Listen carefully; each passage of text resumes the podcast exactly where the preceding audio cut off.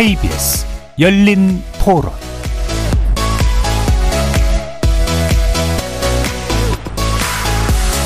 안녕하십니까. KBS 열린 토론 정준희입니다.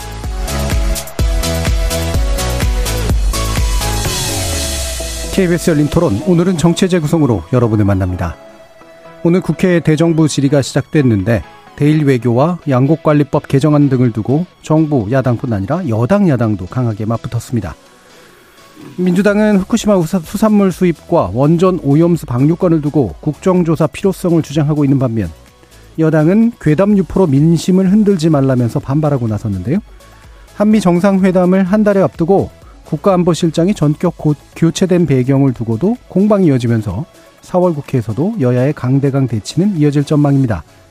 이 내용 포함해서 윤석열 대통령의 최근 지지율 그리고 지역 순회 행보가 갖는 의미 정치의 재구성 패널들의 눈으로 자세히 평가해 보겠습니다.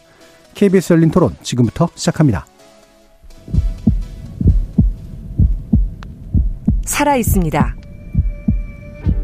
토론이 살아 있습니다. 살아있는 토론, KBS 열린 토론.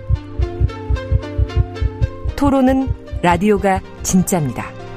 진짜 토론, KBS 열린 토론. 정치를 보는 색다른 시선, 정치의 재구성, 함께 해 주시는 네 분의 논객 소개해 드립니다. 자, 오랜만에 함께 하셨습니다. 천하람 국민의힘 순천갑 당협위원장 나오셨습니다. 네, 안녕하세요. 천하람입니다. 하헌기 전 더불어민주당 상근부 대변인 나오셨습니다. 네, 안녕하세요. 하헌기입니다. 김준우 변호사 함께 하셨습니다. 네, 안녕하세요. 김준우 변호사입니다. 최수영 시사평론가 자리해 주셨습니다. 네, 안녕하세요. 최수영입니다. 문자로 참여하실 분은 샵 9730으로 의견 남겨주십시오. 단문은 50원, 장문은 100원의 정보 용료가 붙습니다. KBS 모바일 콩과 유튜브를 통해서도 무료로 참여하실 수 있고요. KBS 일라디오의 모든 프로그램은 유튜브를 통해서도 함께 하실 수 있습니다. 여러분의 많은 관심 부탁드리겠습니다. 자, 한일 정상회담 결과를 두고 여야가 굉장히 강하게 엇갈리는 그런 모습을 보이고 있는데요. 오늘 또 국회 대정부 질의에서도 한일 외교 관련된 공방이 이어졌죠. 민주당은 지금 아, 국정조사를 요구하고 나섰습니다. 네, 진실 규명이 필요하다라고 보고 있는데요. 하원기 대변인님 말씀 주시죠. 근데 이제 외교 문제를 두고 국정조사를 하는 게그 말처럼 간단한 일은 아닙니다. 예. 그뭐 관련해서 자료를 요구해도 이래저래 뭐 국가 기밀 사항, 안보 문제 이래 가지고 자료를 잘 안 줄 가능성이 아주 높고요. 그렇게 해서 빈손 국정조사라도 되면 이게 사실 국회랑 민주당만 웃음거리가 될 수도 있기 때문에 여러 상황을 고려해서 좀 차근차근 접근해야 되는 건데 이 태도를 이른바 물 들어올 때 노젓는다 이런 식으로 가면 네. 성과를 못 낼 수도 있다라는 걱정이 좀 있고요. 애초에 그걸 여야 모두가 알고 있습니다. 왜 지난 정부에서 남북 정상회담 할때 그 도보다리 관련해서 뭐 당시 야당이었던 국민의힘 쪽에서도 전신정당이 뭐 국정조사 해야 된다라고 했지만 사실 잘 안 됐거든요. 네. 할수 있는 게 아니라서 조금 그렇게 국가 안보나 외교 이런 문제는 감정적으로 접근할 일은 아니라고 생각하고요. 그렇다고 문제 제기를 전혀 하면 안 되느냐 그렇게 생각하지는 않습니다. 예. 뭐냐면 범위와 문제점을 명확하게 정해놓고 청문회부터 시작해서 점차 점차 넓혀 나가면 된다고 생각하는데요. 실제로 지금 윤석열 정부 대일 외교에 문제가 전혀 없는 것도 아니지 않습니까? 지금 그렇게 말하는 사람은 제가 알기로 없거든요. 거의 대부분이 문제점이 있다라고 제기를 하고 있는 상황이고 후쿠시마 오염수 문제만 해도 정부에서는 이걸 그냥 괴담이다, 음모론이다 이렇게만 얘기를 하는데 이게 소스가 있지 않습니까? 예. 일본의 교도통신 정도 되면 우리나라로 치면 한 연합뉴스 정도 되는 건데 보통 외교가에서 교도통신에서 언급되는 사안이면 팩트라고들 본다고 하더라고요. 예. 그래서 사실 음모론이나 뭐 이런 것들이 대중들이 봤을 때 납득이 안 되는 사안을 이렇게 추정이나 상상이나 이런 걸로 이제 설명 대신 메꿔 넣으면서 생기는 게 음모론이라 이 부분에 대해서는 윤 정부에서 제대로 대응을 좀 하고 명확하게 사실관계도 얘기하고 뭐 일본 대사에 대해서도 뭐 초치하는 정도로 끝내는 게 아니라 항의할 건 또 항의하고 이런 식으로 좀 그런 모습을 보여야 하는데 이게 MBC가 그때 뭐 보도 잘못했을 때는 뭐 소송하고 뭐 비행기 안 태우고 난리를 쳐놓고 일본에서 이 실제로는 결례에 가까운 외교 결례에 가까운 이런 것들이 막 중구난방 퍼지고 있는 거는 제대로 대응도 안 하고 이렇기 때문에 문제 제기를 하는 것이고 여기에 대해서는 야당 입장에서는 뭐 국정조사까지 바로 가지 않더라도 예. 명확하게 이제 견제를 하고 좀 문제 제기를 해야 된다 그렇게 생각합니다. 예, 문제 제기하고 알아볼 건 알아봐야 되는데 지금 단계에서 이제 펼칠 무기냐에 대해서는 약간의 의심이 있다고 어, 판단하신 것 같습니다. 자, 그러면 천하람 변호사님. 어, 뻥축구죠, 이런 거는. 그러니까 이게 빌드업이 안 되고 그냥 뻥축구를 하는 건데 문제는 이게 이제 너무 많이 쓰니까 저는 민주당이 국정조사를 요구했다는 거를 아는 국민이 과연 멸, 얼마나 계실까 이런 생각이 네. 들어요. 그러니까 뭐 말만 하면 자꾸 국정조사 얘기를 하니까. 그래서 어, 하원기 대변인 뭐 잘 말씀해 주셨고 뭐 저희도 그렇고 뭐 민주당도 마찬가지지만 어, 정답에 가까운 합리적인 얘기를 하는 분들이 당의 핵심이 아닌 게 참 그 뭐랄까요? 뭐 뭐라 말씀드리기 어려운데. 아무튼 어그 잘 말씀 주셨지만 대정부 질문을 지금 하고 있습니다. 예. 그러니까 대정부 질문에서 추가적인 어떤 뭔가 어 자료가 나왔는데 여기에 대해서 뭐 외교부 장관이 됐든 뭐 너무 답변을 회피한다. 이거에 대해서 우리가 추가적으로 국정조사 해야 되지 않겠느냐라는 식으로 빌드업이 되면은 국민들도 훨씬 더 납득을 하실 수가 있을 겁니다. 근데 지금 대정부 질문 하고 있고 사실 대정부 질문에서도 언론에 나왔던 것 같고 그냥 또 티키타카 하는 정도 수준인데 예. 지금 이런 얘기 나오니까 조금 글쎄요. 뭐 약간 좀 뻔한 느낌? 네, 삭발하시고 이런 것도 물론 뭐 열심히 하시는 겁니다만은 조금 너무 이렇게 정교하지 않게 접근한다라는 느낌을 저는 뭐 받는 것 같습니다. 예. 뻥축구, 티키타카, 빌드업, 축구 용어가 이제 전반적으로 나왔습니다. 이거 이 부분은 원래 김준일 변호사님 특기인데. 예. 사실 오늘 같은 날은 야구 비유로 많이 들었어야 되나 싶은 생각도 예. 드는데. 아, 저는 아니 근데 앞에서 뭐 비슷하게 얘기를 하셔서 그것 때문에 아마 정의당이 중간에 주춤하다가 근데 결국 국정조사에 합류하겠다는 입장으로 아마 이제 입장을 정한 것 같습니다. 처음에 아마 입장을 못 정하다가 요즘은 이제 그 정치권에서 뭐 민주당이 특히 이제 뭐 국정조사다 탄핵이다 이제 이제 약간 그 수사하기 너무 이제 인플레가 심해가지고 하다 예. 보니까 근데 계속 이제 언론에서 묻는 거죠. 그래서 찬성한다는 겁니까 반대한다는 겁니까 이렇게 이제 맥락을 가니까 결국은 이제 어, 고민을 하다가 이제 청문회를 먼저 실시하고 그다음 국정조사로 가자 이런 식으로 아마 예, 정의당은 입장을 정한 것 같고요. 그래서 그 아까 하원기 부대변인 말씀해 주셨지만 이제 외교 문제 가지고 아, 국정조사 한다는 게 상당히 좀 외교 문제에 있어서 좀 결례가 될 수 있는 부분도 있고 비밀적인 부분도 있기 때문에 상당히 어, 조심스러워야 되는 게 맞습니다. 다만 이제 이전에도 그 쌀관세 유예, 유예화 문제라든가 뭐 한미 FTA 관련해 가지고 국정조사를 한 전례는 있습니다. 다만 차이는 기존에 이제 협정이 뭔가 체결됐으면 거기에 대해서 공과 과를 묻는 약간 방식이었다면 이번에는 뭔가 명료하게 이제 처리되지 않으니까 뭔가 무슨 협정을 체결한 거나 조약을 체결한 게 아니기 때문에 이걸 국정조사로 하는 것이 맞냐 혹은 뭐 그 정도 비중 있게 많은 문서나 이런 것들이 제출될 수 있냐라는 이제 고민이 있으니까 예, 그 이제 이 문제를 대응하는 데 있어서 어 적합한 방식의 어떤 대응책이냐에 대해서 저도 약간 의문은 있습니다. 근데 다만 이제 국민적 분노와 불안 이런 것들이 많기 때문에 또 아직까지는 뭐 한덕수 총리가 이제 열심히 나와서 이런저런 대응을 하고는 있습니다만 어, 그, 용산이나 대통령실 혹은, 어, 정부의 어떤 대응 방안이, 대응이 그다지 이렇게 매끄럽지 못했기 때문에 생겨나는 데서 결국은 원인이 있지 않을까 싶습니다. 결국은 예. 일본의 언론을 통해서 계속 이야기를 듣다 보니까 조금 더 국민들 앞에서 뭐 청문회가 됐든 국정조사가 됐든 그런 방식으로 좀 더 무대 위에 올라와서 좀 어, 뭐랄까요. 각을 잡고 본격적으로 이야기를 한번 해야 국민들도 의구심을 좀 해소할 수 있지 않을까 싶긴 합니다. 예, 그 청문회 만약에 이제 부족하다, 그러니까 지금 대정부 음. 질의, 청문회, 그 다음에 아 국정조사 뭐 이렇게 부족하다면 넓혀 나가는 방법을 써야 된다라고 네. 하시는데 말씀처럼 이제 어 시종일관 안 보여줄 수도 있는 거라서 과연 이게 쓸모 있는 무기가 될 것이냐라는 그런 문제 의식도 생길 수밖에 없을 것 같습니다. 최 최세영 평론가. 네, 저는 뭐 민주당이 지금 꺼내놓는 뭐 국조 카드가 전혀 사실 현실성도 없고 또 네. 그렇게 말하자면 그 여권이 뼈 아프게 받아들일 만한 카드도 아닐 네. 무기도 아닙니다. 사실 왜냐하면 정상회담이라는 것 자체가 고도의 정무적 판단을 요구하는 일종의 아주 통치행위거든요. 네. 통치행위 자체를 이거를 우리가 들여다보겠다. 저는 이제 야당이 정말 그건 필요합니다. 지금 사실 야당이 어느 정도 그 이 문제에 대해서 계속적인 검증과 공격을 해줘야 우리 정부가 또 제가 또 지난번에도 말씀드렸지만 또 다른 무대에서 외교 협상을 일본이랑 할때 네. 그게 지렛대가 됩니다. 그게 사실은 유용한 지렛대가 되는 거죠. 이런 국내 여론에도 불구하고 야당의 반대에도 불구하고 내가 이만큼 나갔는데 당신들 이렇게까지 하면 나는 내가 설 자리도 없을 뿐더러 다시 우리는 과거로 퇴행한다. 이렇게 메시지가 될 수가 있는 건데 네. 국조까지 가고 뭐 어쨌든 청문회까지 가자 뭐 이런 얘기들은 저는 이렇게 봅니다. 그러니까 사실 그러면 지난 정부에서 그 한미 그러니까 북- 북한과 정상회담 했을 때 국민의힘이 그렇게 공격했지만 절대 국조하자는 얘기는 안 했고요. 네. 그러니까 총무하자는 얘기는 안 했어요. 다만 본회의 질이라든가 상임위 활동을 통해서 엄청난 정치적인 공격을 했죠. 정치적인 공격이지 그렇다고 모든 정상회담 기밀 까발리고 USB 공개하는 공개하라고는 했지만 예. 공개하라고는 했지만 그렇다고 그걸 국조하자는 소리는 안 했어요. 그러니까 나가야 할 선이 있는 거죠. 저는 어느 정도 정말 민주당이 아 이건 좀 우리가 꼭 알아야 되겠어라고 생각한다 그러면은 장관하고 안보실장 불러가지고 자 비공개로 보고받을 테니까 한번 해달라 네. 그러면 저는 여당이 안 해주면 그게 오히려 이상한 거예요. 음. 비공개로 한다 그러면은 그래서 제한적인 일- 일- 인원이 제한적으로 열람하면 될 일이고 그다음에 이해하면 되는데 이걸 전저 국민이 전부 중인 환실에 보는 상황에서 이걸 모든 걸 까자 하는 얘기는 정치 공세인데 분명히 근데 민주당이 그럼 얻는 게 뭐가 있느냐. 이렇게 되면은 국민들이 아 뭔가 이 좀 약간 불안해하고 그다음에 어 뭔가 이 정부가 좀 믿업지 못하다 이런 생각들은 들 거예요. 저는 저도 이번에 한일 정상회담이 매끄럽지 않았다는 걸 인정합니다.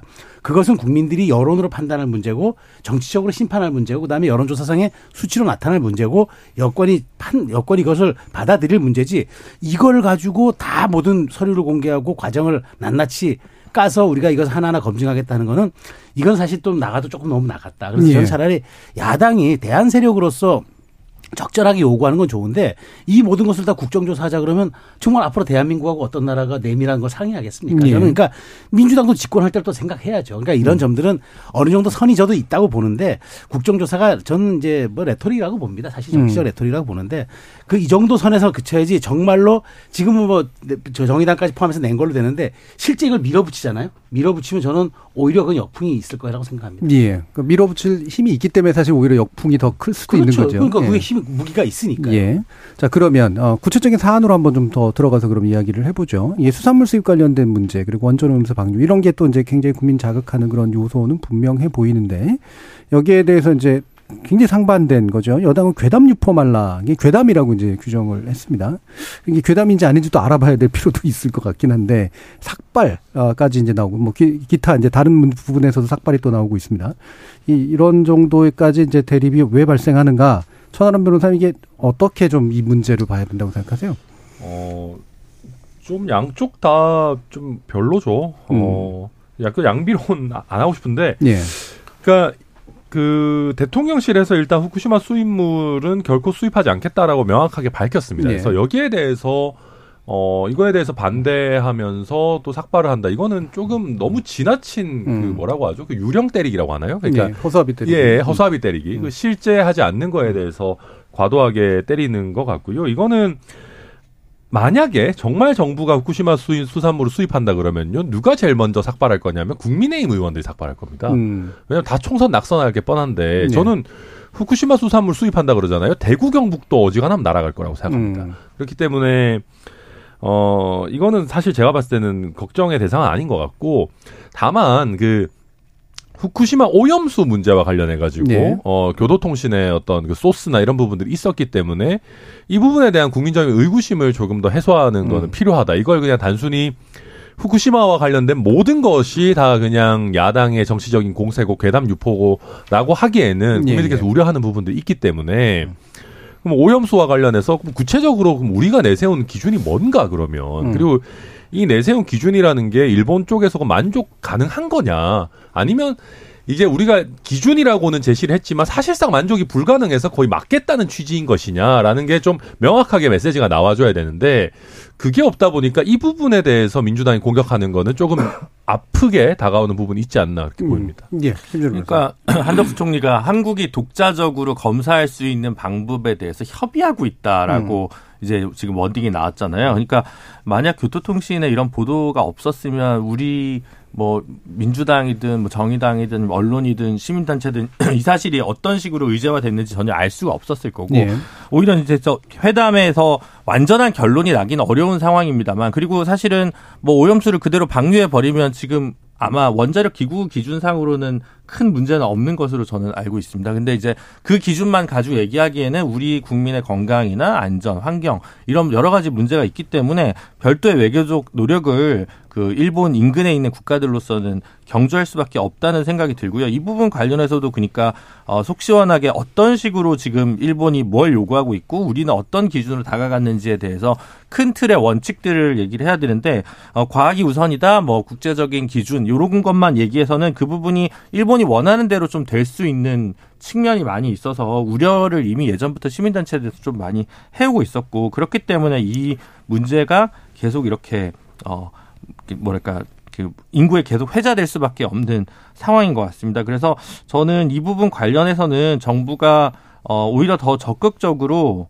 좀 그 이제 뭐 외통위 회의에서를 얘기하든 아니면 국무총리가 직접 나서든 뭐 누가 나서든 간에 어떤 방식으로든 좀 어 그 원내 정당들에게 좀 이야기를 허심탄회하게 하든 방식이 필요할 거라고 저는 좀 생각을 하는데 지금까지 태세로 봐서는 그럴 그러지 못할 것 같아서 오히려 청문회 정도는 불가피하게 결국 치닫게 되지 않을까라는 예. 생각이 좀 듭니다. 그러니까 이게 이제 방류를 사실상 현실적으로 못 막게 되는 일이 생긴다고 하더라도 이제 우리의 입장이 또 되게 명확해야 되는 부분이라 이제 그 부분에서 이제 생기는 미스가 좀 있는 것 같은데 아마 또 이제 아 국민들이 이제 우려하는 바가 이제 그런 것 같아요. 그러니까 대통령께서 이제 이 부분은 국민 우리 국민들을 설득하겠다 이런 식으로 이제 지금 얘기가 나와 버렸기 때문에 왜 일본의 입장에 서서 우리를 설득하지 이렇게 돼 버릴 수도 있어서 자 최소영 평론가님. 그 저는 그 얘기가 이렇게 음. 생각이 됩니다. 그러니까 지금 그 오염수 방류를 하기 위해서는 국제 협력기구 사찰단 그러니까 예. IAEA 11개국의 동의를 얻어야 되잖아요. 검증과 이제 그쪽에서 뭐 허가라기보다는 그쪽에서 동의를 해줘야 되는 건데 예. 어제도 우리나라도 거기 참여하잖아요. 그런데 국제적 기준에 따라서 IAEA에 소속된 11개 국가가 검증했다라고 발표했는데 안전하다. 이제 음. 방류도 된다라고 했을 때 그럼 우리만 안 된다고 할 수는 없잖아요. 그러니까 네. 대통령의 워딩은 저는 이렇게 봐요. 그렇게 국제 기준에 국제 기준에 다 통과하고 검증되고 다 됐는데 우리만 안 된다고 할 수 없으니 아마 그때는 내가 우리 국민들을 설득하겠다라는 그러면 조건절에 빠진 아마 그런 네. 뉘앙스의 그 워딩이 아닐까 저는 추론하고 그 문제와는 별개로 저는 그 문제는 약간 우리가 좀 그 우리 저 천 변호사도 말씀을 했지만 사실 우리만 혼자 안 된다 라고 하기에는 좀 아, 뭐랄까, 이게 국제사회의 어떤 우리라 어떤 그런 국제사회의 어떤 그런 뭐 우리가 한 일원으로서의 책임 의식도 있기 때문에 그 문제는 조금 별도로 토더라도 후쿠시마 산에서의 그 수산물 수입하는 문제는 저는 이거는 정말 정부가 쉽- 손쉽게 하지 못할 거예요. 특히나 네. 요즘 뭐 멍게가 핫한 이슈라는데 저는 뭐 왜냐면 멍게를 요청했다 그런 얘기가 이제 보도가 음. 있어가지고 근데 어떤 형태로든 저는 그래 우리가 이 여권이 2000 그 MB 출범한 2008년에 광우병의 그 네, 어떤 예. 그, 그 이제 트라우마가 있죠. 트라우마가 예. 있잖아요. 솔직히 말해서 그게 괴담이었지만 음. 국민 정서는 괴담 이전에 우리의 어떤 삶에 직결된 예. 위험 요소로 판단하는 그런 본능적인 부분이 음. 있기 때문에 그 부분에 대해서는 정서의 문제고 받아들이는 그 삶의 문제, 생존의 문제이기 때문에 그걸 가지고 논리로서 얘기하고 뭐 말하자면은 그것이 안전하다는 뭐 우리가 설, 설명 으로서 이야기하기에는 예. 정부와 국민의 간극차가 너무 클 겁니다. 그렇기 때문에 이 부분에 대해서는 정말 세심하고도 세심한 사전적 고려가 많아야 되고 그러니까 저는 이거는 쉽지 않을 거라고 봐요. 오히려 네. 이거 일본 정부도 이 문제에 대해서는 그런 걸 알기 때문에 쉽게는 못할 것 같은데 그래서 저는 이 문제에 대해서는 양쪽으로 좀 투트랙으로 대할 필요가 있다니까 저는 후쿠시마 오염수 문제는 11개국의 또 어떤 여러 가지 그런 그 검증 결과를 우리가 좀 봐야 될 게 하나가 있지만 후쿠시마산 그, 그 인근에 서 났던 수산물에 대한 문제는 저는 정부가 절대 이건 쉽게 양보 못할 겁니다. 그리고 네. 이 부분은 또 정부에 지금 참여하고 있는 많은 분들이 MB 때 또 그 소속된 분들이 많- 경험이 있는 분들이 많아서 그런 것이 총선 전에 그러니까 저는 뭐 선거 전이라고 해서 이 문제가 더 중요하다 이런 건 아닌데 특히나 민감하게 심판받을 수 있는 말하자면 회초리를 맞을 수 있는 시, 공간과 시간을 앞두고 이걸 한다 저는 쉽지 않을 거라고 보고 또 이거는 장기적으로도 어쨌든 국민들의 여론이 매우 중요할 수밖에 없고 우리가 과학에 근거한 얘기도 중요하지만 국민이 어떤 먹거리 에 대한 안정적인 심리 희구도 우리 정말 간과해서 안 된다는 생각입니다. 예. 자, 민주당 의원은 이제 후쿠시마 현재 방문하겠다고 해요. 진실 규명을 해서 이제 진실 규명이 될지는 잘 모르겠습니다. 네, 저도 잘 모르겠습니다. 예. 한번 들어보죠. 정치를 하다 보면 이게 처음에는 전선을 상대 당에 그었는데 어느 순간 보면 그 전선이 대중과의 싸움으로 이어지는 순간이 있습니다. 네. 그럴 때 이제 정치인들이 잘 포착을 해야 돼요. 아 지금 내가 지금 국민과 싸우고 있구나. 민주당도 그랬던 적이 많이 있는데요. 이게 지금 그러다 보면은 워딩들이 어떤 게 나오냐면 괴담이다.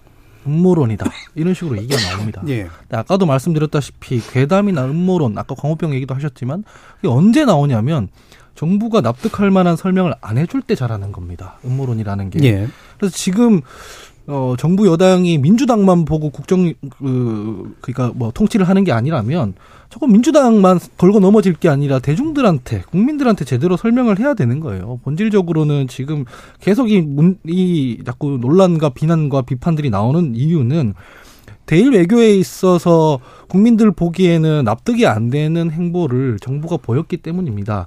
실컷 한미 한 어, 한일 정상회담을 하고 박 돌아- 돌아서서 나오는데 뭐 교과서의 독도 문제 바로 뭐 잉크도 안 마른 상태에서 그걸 박아버린다던가 뭐 일본 대사 대리가 뭐 그런 심각한 어, 결례를 범한다던가 예.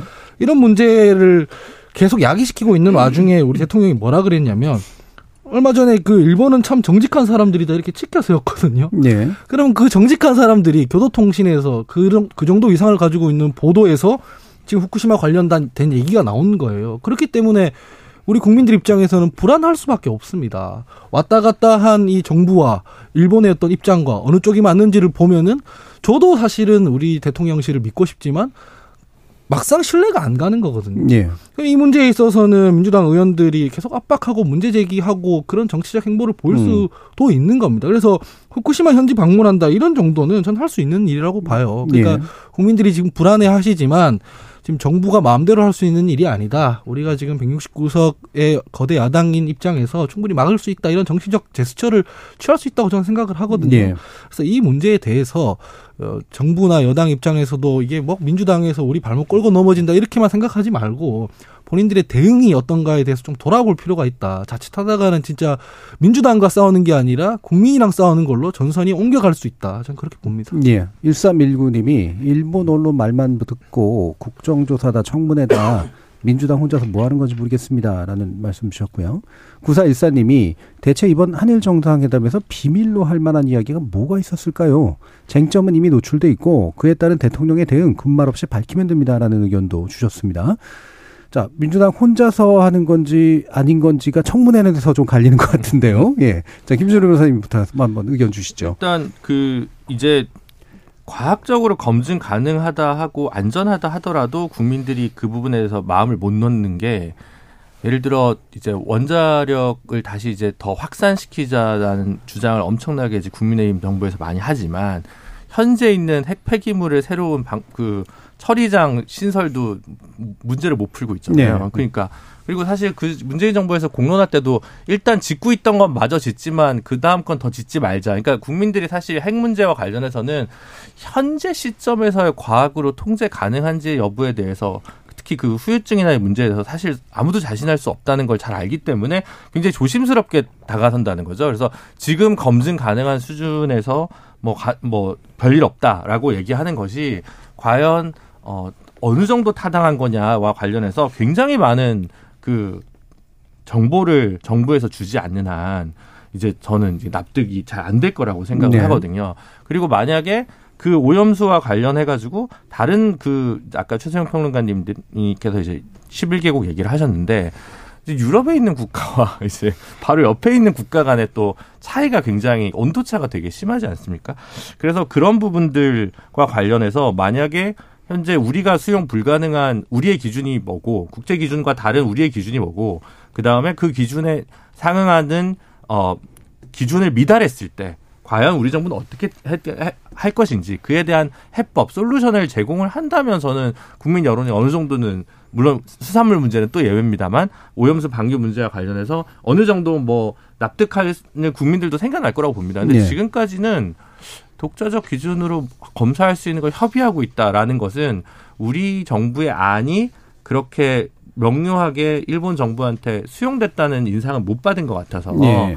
그럼 그냥 이번 한일 정상회담의 그냥 의의는 모든 현안에 대해서 서로 이야기를 들어주고 그냥 앞으로 잘해보자가 전부였단 말인가. 음. 그리고 다른 말로 저는 그렇게 될 것 같거든요. 일본 정부가 지금 바로 뭔가 액션을 하진 않, 않다 하더라도 근데 그 뒤에 뭐 교과서 문제라든지 여러 또 우리를 자극하는 문제들이 발생하면서 결국은 결론 결과적으로는 어 굉장히 개방적인 자세로 한국 정부는 다가갔지만 얻은 것이 도대체 무엇이냐라는 지- 물음표가 다시 이제 되돌이표처럼 돌아오고 그런 상황에서 이거 청문회도 안 하겠다고 얘기를 하면 과연 음. 국민의힘 정부가 뭐 과연 계속 지지율 하락세를 면치 못하지 않을까 싶거든요. 예. 저는. 네. 그러니까 어쨌든 무대에 나오고 정확한 정보를 주는 게 제일 예. 중요하다고 음, 생각합니다. 적어도 이제 뭔가를 밝혀야 되고 청문회란 장은 최소한 필요할 수 있다.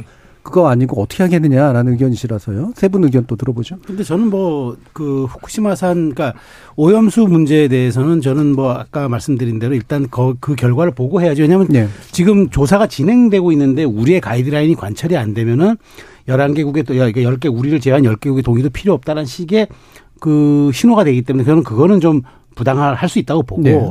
다만 후쿠시마산 문제에 대해서는 저는 만일 그런 시도가 있었다거나 최소한 협상이 진행된다고 할 때는 저는 그거는 뭐 국회 차원에서 한번 들여다보는 게 네. 나쁘지 않다고 봅니다. 왜냐하면 그 자체가 또 이제 압박이 될 수 있는데 다만 저는 이건 있습니다. 어쨌든 윤 대통령이 여러 가지 부작용과 여러 가지의 그 본인의 어떤 지지율에 대한 그 약간 부담까지 안고서 한일 정상회담에 물꼬를 텄는데 그것이 우리가 이제 말하자면은 우리가 너무 말하자면 우리 국이 그러니까 우리만 우리만 나라만을 생각한다는 그런 폐쇄성 같은 것 때문에 일본이 또 다른 혐한 정서를 느끼면 안 되니까 우리가 제 우리가 얘기하거나 우리가 비난하거나 우리가 요구하는 것도 어느 정도 합당해야 된다고 네. 보는 거죠. 그러니까 저는 그런 측면에서의 요구를 하는 과정이 이제 야당도 얘기하고 하는 과정에서의 청문회라든가 이런 거는 저는 후쿠시마산 수산물 그걸 앞두거나 진행되고 있을 때 저는 압박 수단도 될 수 있고 여러 가지 유용한 도구가 될 수 있다고 보는데 지금부터 우리가 우리가 먼저 어떤 그 정확 우리가 먼저 어떤 기준선을 걸고 여기에 대해서 이거 아니면 안 된다고 얘기하는 거는 오히려 저는 그나마 조금 윤 대통령이 부담을 안고 진행 진행시켰던 한일 관계를 오히려 뒤로 되돌릴 수 있는 퇴행, 예. 퇴행 시킬 수도 있는 그런 부담이 있을 수 있다고 보기 때문에 그 경계에서 저도 동의는 합니다만 그 경계를 아주 정치적으로 예. 어떻게 정할지 그건 한번 논의해 볼 필요가 있다고 예, 생각합니다. 그러니까 의제를 좀 한정할 필요가 네, 있고, 네, 네, 그렇죠. 예, 그리고 어, 실제로 이제 외교에서 좋은 효과를 발휘할 수 있을 정도의 어떤 논의 구조 내지 합리적 판단, 요게 틀을 유지하는 것이 필요하다. 정치권에서 그런 정도를 아주 예. 해주는 게 필요하다고 좀 봅니다. 네, 천하람 변호사님.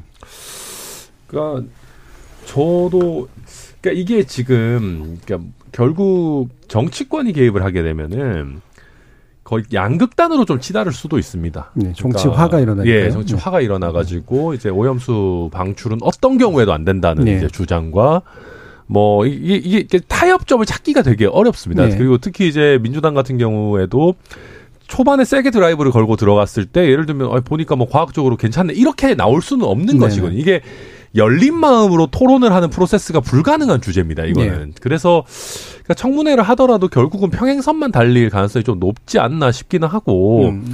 그럼에도 불구하고 김준호 말씀, 변호사님 말씀 중에 새겨 들을 부분은 이게 뭐, 하, 하- 뭐 하원기 대변이 마찬가지입니다만은 저도 여당의 당협위원장이지만 우리 정부의 입장이 정확히 뭔지를 잘 모르겠어요. 예.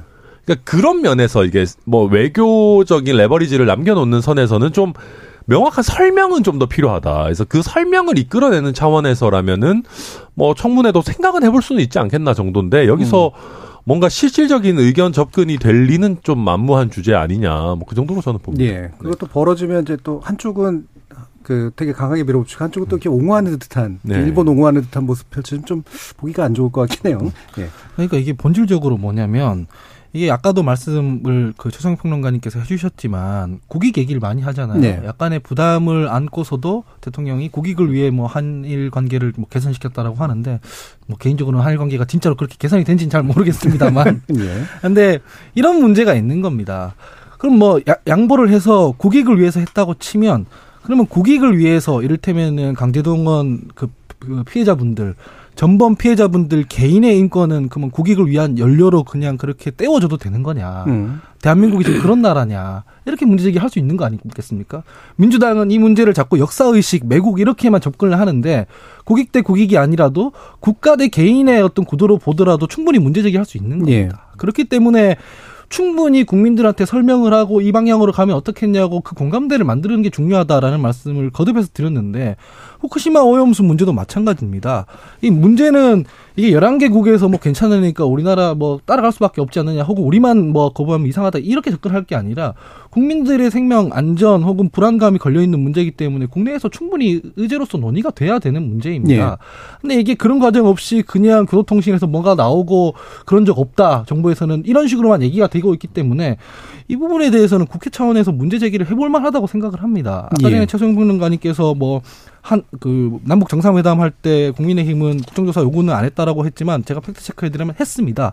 국정조사 요구를 끈질기게 했는데 저는 지금 이 사안에 대해서 거기까지 가는 건 좀 과하다고 생각을 네. 하지만 입법부잖아요. 지금 행정부에서 하는 일을 견제해야 되는 입법부기 때문에 최소한 청문회 정도는 열어서 이거 어떤 방향으로 가려고 그러는 거냐, 이게 사실이냐, 이렇게 가면 안 된다, 이런 정도의 견제는 할 필요가 있다. 저는 그렇게 음. 생각합니다. 예, 알겠습니다. 그러면 사실은 이제 김성환 안보실장 교체 관련해서도 이제 논의를 좀 해야 되는데 이게 뭐 국조건이거나 이건 아닐 것 같아서 일단 그거 빼고 양국관리권 문제 이게 이제 거부권이 첫 행사되는 그런 안이 될 가능성이 상당히 좀 높아가지고요. 또 그럴 경우에는 한편에서 또 굉장히 강하게 그러니까 국회를 무시하는 처사가 될 거고 또 행정부에서는 또 그 이유로 충분히 되면서 사실은 이제 정책 부담을 안아야 되는 상태이기도 해서 일단 어떻게 전망하시는지 한번 최소한 보는 건좀 뭐 저는 당연히 이제 거부권에 이제 그 행사할 거라고 봅니다. 왜냐하면 예. 저 정확하게 말 이게 거부권이 아니라 법률한 제2요구권. 제2 요구권이죠. 그렇죠. 이제 제2 요구인데 우리가 이제 쉽게 얘기하다 보니까 대통령이 안 돼 하고 이제 거부하는 것처럼 물론 이제 형식상 그런 이제 과정을 띱니다만 근데 저는 왜냐하면은 이 양곡관리법이 제가 알아보니까 이게 1948년도 제정됐더라고요. 예. 그러니까 이게 결국 쌀이라는 게 우리의 생명과 직결될 때 아닙니까? 우리가 이제 이게 말하자면 해방 이후 그다음에 네. 6.25 전쟁 직전에 이제 한국 정쟁 직전에 이게 이제 제정이 되고 지금 이 법안은 여- 그동안 열, 그 여덟 차례인가 이제 개정안이 있었는데 2004년도 개정안이 지금 현재 법률이라고 그래요. 근데 여기 가장 핵심적인 게 그거 아닙니까? 현행보다 쌀 생산량이 3 내지 전년도에 비해서 3에서 5% 증가하거나 혹은 전년도에 비해서 쌀값이 5에서 8% 정도 떨어지면 정부가 의무적으로 다. 전량 구매한다잖아요. 근데 이거는 좀 심한 거죠. 왜냐하면 지금도 작년만 해도 쌀이 24만 톤이 남았다 그러고 2003년 2030년이면은 64만 톤이 남는답니다. 제가 이거 유통 경로를 조금 그때 제가 봐 보니까 이렇게 해서 전량 수매한 건 가지고 있다가 5에서 10년 가 후에 그 10%도 안 되는 가격에 전부 주정용 아니면 사료용으로 다 네. 방출한다는 거예요. 그럼 이렇게 쌀을 과연 그렇게 근데 이렇게 사는 돈이 1조가 넘는다는 음. 겁니다. 자 그러면은 지금 이 상황에서 우리가 옛날에 우루과이 라운드 한번 개방할 때 생각해 보십시오. 그때 우리 농민들이 우리나라 농업 죽는다고 다 했습니다. 그렇지만 농업이 죽지는 않았지 않습니까? 네. 우리가 어, 홍역은 있었지만 더 우리가 체질 개선 조금 해서 이만큼 온 거고 한때 또 우리 수산물에서도 배 감척한다고 해서 난리가 났었습니다. 근데 감척하면 어업 다 죽는다 그랬는데 오히려 어업이 약간 질적 향상됐다는 그런 결과도 있습니다. 그렇기 때문에 저는 이 부분에 대해서는 민주당이 그러면은 이 법안은 뭐 이걸 흔히 얘기하는 거지만 그럼 이렇게 좋았으면은 그렇게 정말 윤석열 정부 출범 1년 만에 통과시킬 이런 법안이면은 문재인 정부 5년 동안 왜 안 했습니까? 이 네. 좋은 법안을. 그러니까 저는 그런 사실 앞뒤도 맞지 않을 뿐더러 그래서 지금 저는 그런 그런 거죠. 윤 대통령이 국회가 통과시킨 법안을 되돌려 보내는 이런 오만과 이런 횡포를 하고 있다라는 정치적인 어떤 그런 그 이미지를 덧씌우기 위한 저는 행보에 밖에는 안 되고 실제로 이 부분은 농업지역 의원님들은 저는 이해합니다. 아, 주, 저 표를 주시는 분들이 농민들이면 특히나 쌀 농사 하시는 분들이면은 머리 삭발할 수 있죠. 예. 대표성을 가지시니까 그렇지만 민주당이라는 일당 그다음에 제 그 책임 수권 정당으로 가려는 정당이라면 최소한 이 부분에 대해서는 조금 더 숙성된 토론하고 그다음에 조금 대안 대안이 그 감이 된 그런 법률안을 내놔야지 이런 식의 무지막지한 것은 저는 거여의 거야의 입법 행포의 다름 아니고 저는 대통령께서 저는 당연히 그 총리가 진언하겠다고 했으니까 네. 당연히 저는 그 다시 심사해 달라고 국회 거부권 행사해서 보내는 게 좀 뭐 당연한 수준이 아닐까 싶습니다. 예. 제 농민들의 마음을 모르는 건 아닌데 우리 쌀 농사와 우리 쌀 농사의 비전, 미래 농업의 가치 이런 걸 종합적으로 고려해야죠. 예. 양국관리법. 자, 하원기 부대변인. 전뭐 그 건조하게 평가하면 전 저도 민주당의 원내 전략은 그거라고 생각합니다. 거부권 행사할 줄 알고 그냥 바- 통과시켰다고 생각해요. 예. 거부권을 행사하고 나서 대통령에게 정치적 부담을 어떤 지울 목적이다. 저도 그렇게 평가를 하는데 음. 이런 부분은 있는 거예요. 작년에 물가 상승 때문에 말이 많았지 않습니까? 그렇게 물가 상승 때문에 말이 많던 와중에도 쌀값만 45년 만에 최대치인 한 25%가 폭락했다는 거거든요. 그러면 상황이 이러면 정부 여당에서도 뭔가 쌀값 정상화라든가 농민 문제라든가 여기서 대안이 있어야 됩니다. 근데 그런 대안에 대해서 진지하게 논의를 안 해요. 민주당에서 그냥 다수 의석으로 밀어붙였다고 하지만 각계 각층의 의견을 들었고 이 지금 통과시킨 안은 국회의장이 처음에는 여야 합의해오라고 했다가 한 발 물러서서 국회의장의 중재안으로 네. 이제 양보된 버전으로 통과시킨 거거든요. 그러면은 여당 입장에서도 이 농민 문제라든가 법안 문제라든가 이런 부분에 대해서 좀 진지하게 논의를 해야 되는데 그런 모습은 별로 보이지 않고 뭐 대한입법이라든가 이런 것들도 지금 안 내놓고 있기 때문에 네. 명분이 지금 없다. 그렇게 보인다라고 생각을 하고 다만 이런 부분이 있는 것 같아요. 지금 최성 평론가님 잘 지적해 주셨지만 이 부분에 대해서 민주당이 너무 오버하면 안 돼요. 그 총리가 사실은 그 이 법에 대해서 행정부에서 좀 거부권 행사하라고 얘기할 수도 있는 거잖아요. 네. 음. 그렇다고 해서 이걸 뭐 탄핵을 해야 된다라거나 뭐 이것도 국정조사해야 된다거나 하면 진정성이 훼손되기 때문에 이 부분에 대해서 원내 전략대로 우린 이거 해야 되는데 민 저기 정부에 지금 어, 정치적 부담을 지우고 압박을 하기 위해서 이렇게 지금 순서를 밟고 있는 거다라고 하면 좀 논리적이고 합리적인 태도로 차근차근 진행을 해야 된다 그렇게 생각합니다. 예, 김재로 교수. 근데 이게 사실은 조금 아까 최재형 평론가님 얘기랑 조금 디테일이 좀 다른 부분이 있는데 음. 사실 이거 엄밀히 얘기하면 이제 민주당 정부 시절에 정책을 바꿨다가 이게 부작용이 일어나서 지금 되돌리려고 하는 게 예. 정확한 걸로 저는 알고 있습니다. 그러니까 예전에 이제 우루과이 라운드 하면서 추곡 수매, 수매제 더 이상 안 하고 이렇게 제도가 쭉 바뀌다가 변동직불제로 해가지고 이제 목표 가격의 85%에 수매해주는 방식과 이제 공공 비축미 이 two track으로 이제 쌀값과 이제 쌀 농가를 좀 관리를 하다가 쌀만 이렇게 계속 하고 나머지 이제 작물을에 대한 부분이 에 비해서 좀 특혜다라는 부분과 이제 쌀이 좀 그러니까 다른 걸로 안 가지 않냐. 재배 면적을 좀 다른 걸 변해야 된다 하면서 직불제 공익형 직불제 하면서 이제 요 부분을 대신에 쌀값 불안정하면 어떻게 하느냐. 시장 자동 격리 조항을 두자라고 했는데 그걸로 문제가 될 거 문제가 이제 발생 안 할 거라고 생각했는데 그 그것이 이제 이- 임의 조항이다 보니까 이제 문재인 정부에서 2021년에 문제가 이제 발생을 하고 그래서 작년에는 이제 굉장히 많이 또 수매하는 이제 이런 일이 발생한 거죠. 그러다 보니까 이전에 제도에 비추어 보면 그게 액수적으로 그렇게 많은 것인가. 그리고 이번에 이제 수정안 나온 거는 앞으로 재배 면적이 늘어난 경우에선 적용되지 아니한다는 걸로 음. 아마 제가 수정안이 들어간 걸로 알고 있습니다. 그래서 조금 더 다듬어야 되는 부분이 있지만 예를 들면 김진표 의장이 지금 2차 수정안 때는 뭐 9% 이상 하락인가 뭐 하여튼 더 되게 더 세게 나갔는데 의무 조항 때문에 국민의힘이 그거조차 안 받은 거였거든요. 그러니까 국민의힘은 아마 예산상의 제약이 생기는 부분에 대해서 굉장히 좀 우려하는 것 같고 그러면 지금 최근에 있었던 그 쌀 농가의 어떤 그 경착륙돼 버린 그 경제 상황에 대해서 어떤 대책으로 네. 나올 것인가에 대해서는 사실은 뾰족한 대답을 하지 못하고 있는 네. 상황입니다. 그래서 저는 이게 사실은 여야가 같이 지난번에 이제 법 개정을 할 때 생길 수 있는 이 우려점에 대해서 좀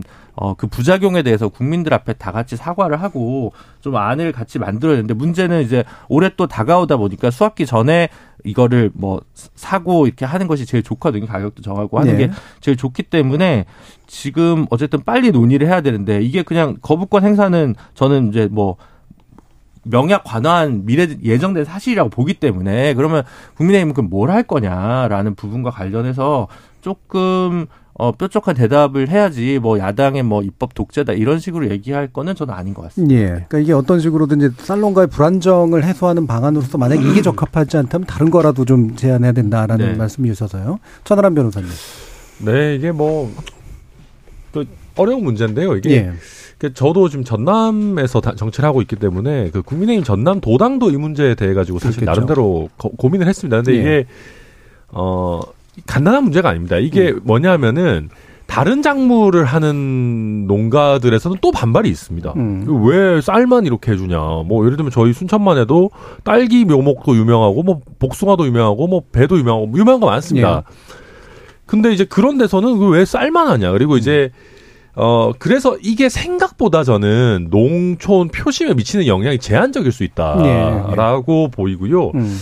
어, 뭐, 이게, 뭐, 저희도 사실은 이게 뭐, 민주당의 포퓰리즘이다라고 하기에는 쌀 가격 떨어지면 저희도 또 긴급 수매하고 그렇게 합니다. 음. 이게 어느 정도는 이 현실 정치이기 때문에 안 할 수는 없는 것인데, 근데 이걸 이제 강제한다라는 거에 대해 가지고 정부 입장에서 아, 이거는 시장 원칙에 너무 안 맞다. 그리고 어, 특화 작물로 가야 되는데 오히려 쌀 재배의 이탈 요인을 줄인다. 이제 이런 얘기고 예. 저는 우리 정부의 입장도 충분히 할 수 있는 저는 뭐 타당성 있는 입장이라고 보고 정치적으로 보면 저는 이번에는 거부권 행사하는 게 맞다고 봅니다. 음. 왜냐하면은 이렇게 정부와 여당이 일관되게 결코 안 된다라고 했던 게 잘 없습니다. 아니 뭐, 뭐 있긴 있지만 그게 그렇게 돼가지고 통과까지 돼서 거부권 행사 앞두고 있는 법안이 그렇게 많지 않은데 여기서 대통령이 물러나게 되면은 결국은 대통령이 이거는 공공연하게 거부권을 시사해 왔던 게 또 허언이 되게 되는 것이거든요. 네. 그래서 이미 저는 뭐 어느 정도 이, 이 논란은 지지율에 좀 반영됐다라고 보고 음. 거부권 행사하는 게 맞지 않나 판단합니다. 저, 저 짧게만 말씀드리면은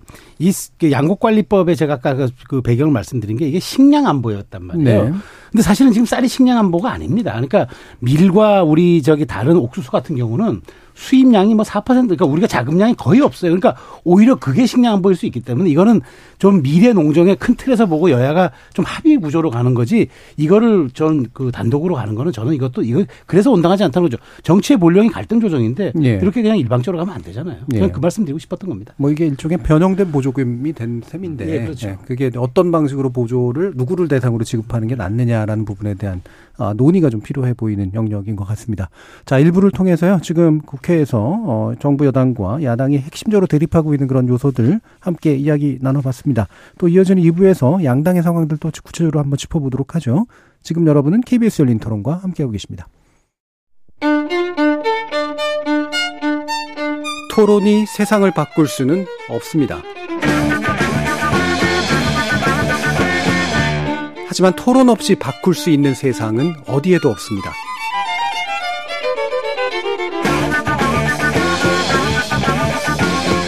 세상의 선한 변화를 갈망하는 당신. 정답이 아니라 질문의 힘을 믿는 당신. 우리 KBS 열린 토론에서 만납시다.